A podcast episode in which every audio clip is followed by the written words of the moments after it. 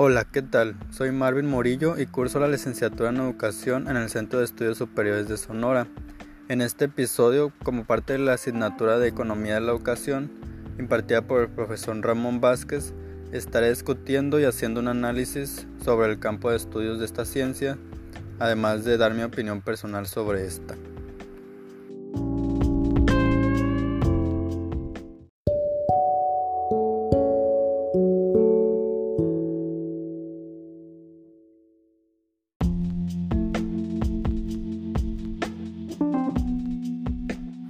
Para iniciar, podemos destacar la importancia que ambas, la economía y la educación, tienen en la sociedad actual o de antes también. La economía pues podría parecer una ciencia que es muy aburrida o que los que se encargan de estudiarla, que son los economistas, podrían parecer que solo buscan pues su beneficio personal, pero no debería ser esto así, sino que en realidad la economía busca mejorar la sociedad o que las personas tengan una mejor vida.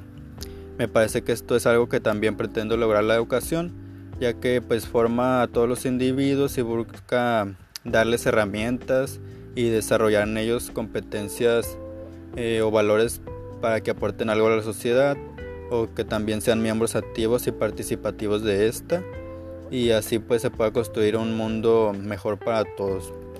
Eh, la educación tiene múltiples implicaciones económicas perdón, que llevan pues a pensar que, que es algo raro que la economía de la educación sea una ciencia tan nueva.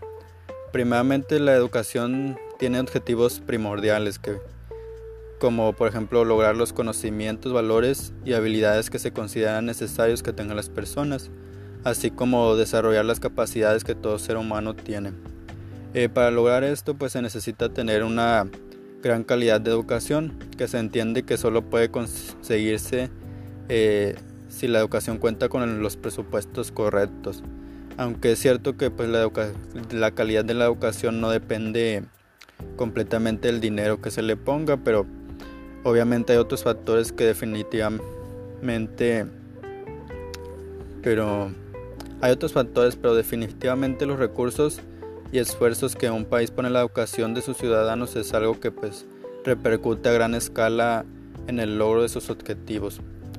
Además, cuando un país tiene una gran cantidad de una gran calidad de educación, eh, definitivamente hay mayores logros económicos que no solo benefician al gobierno, sino a toda la sociedad, a todos los habitantes.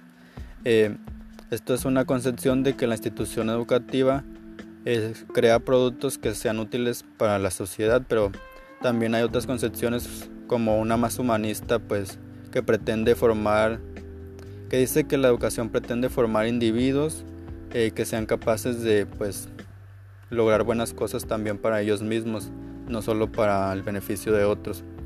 Entonces ahí vemos que lo que estudia la economía de la educación pues principalmente se refiere a los recursos que se le destinan, la inversión y también el presupuesto. En mi opinión no hay falta de recursos en nuestro país, pero definitivamente es poco lo que se destina a la educación. Es decir, que pues hay escasez, eh, los espacios físicos donde se lleva a cabo la educación siempre les falta mantenimiento y es necesario también más capacitación para los docentes, de forma de que sin los recursos estas dos problemáticas no logran conseguir la calidad y los logros de la educación, los logros que la educación busca. Eh, pero pues la educación privada no tiene muchos de estos problemas o al menos eh, no, tan, no a tan gran escala. Y aquí es como podemos ver otra implicación económica, otra implicación de la economía de la educación, pues eh, la función de las escuelas privadas depende en gran cantidad de los recursos. Otras cosas que se pueden mencionar sería la administración de los recursos destinados a la educación y también la oferta y demanda que ésta tiene. No solo las escuelas o privadas o universidades dependen de la oferta y demanda, también las escuelas públicas, aunque no cobran nada por sus servicios. Pero es muy importante para cualquier escuela tener una cierta reputación, especialmente para las escuelas preparatorias.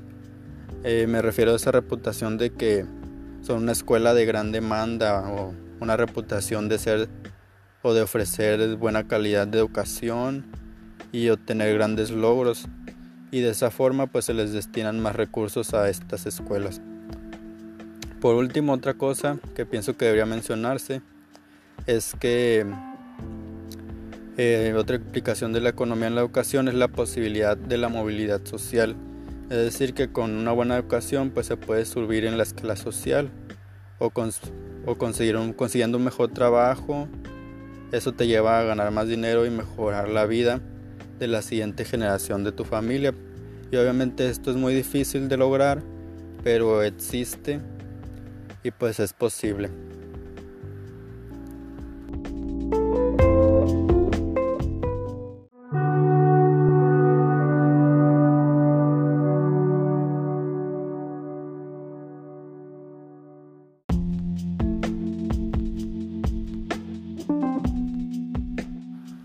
Entonces, a modo de resumen, podemos decir que la economía de la educación es una relación de dos cosas que son muy importantes para la sociedad, el mundo o los gobiernos.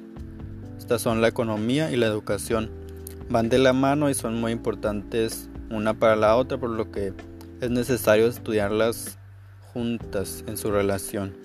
Eh, la economía de la educación pues se centra principalmente en estudiar todas estas implicaciones económicas que he venido mencionando sobre la educación. En realidad pues hay muchos hay muchas más y es muy complejo esto, pero principalmente se trata de los recursos o el presupuesto que se le destina a la educación, la oferta y demanda que tiene y las repercusiones de pues de todo esto en la calidad de la educación y en el mejoramiento de la sociedad. Eso sería todo. Muchas gracias.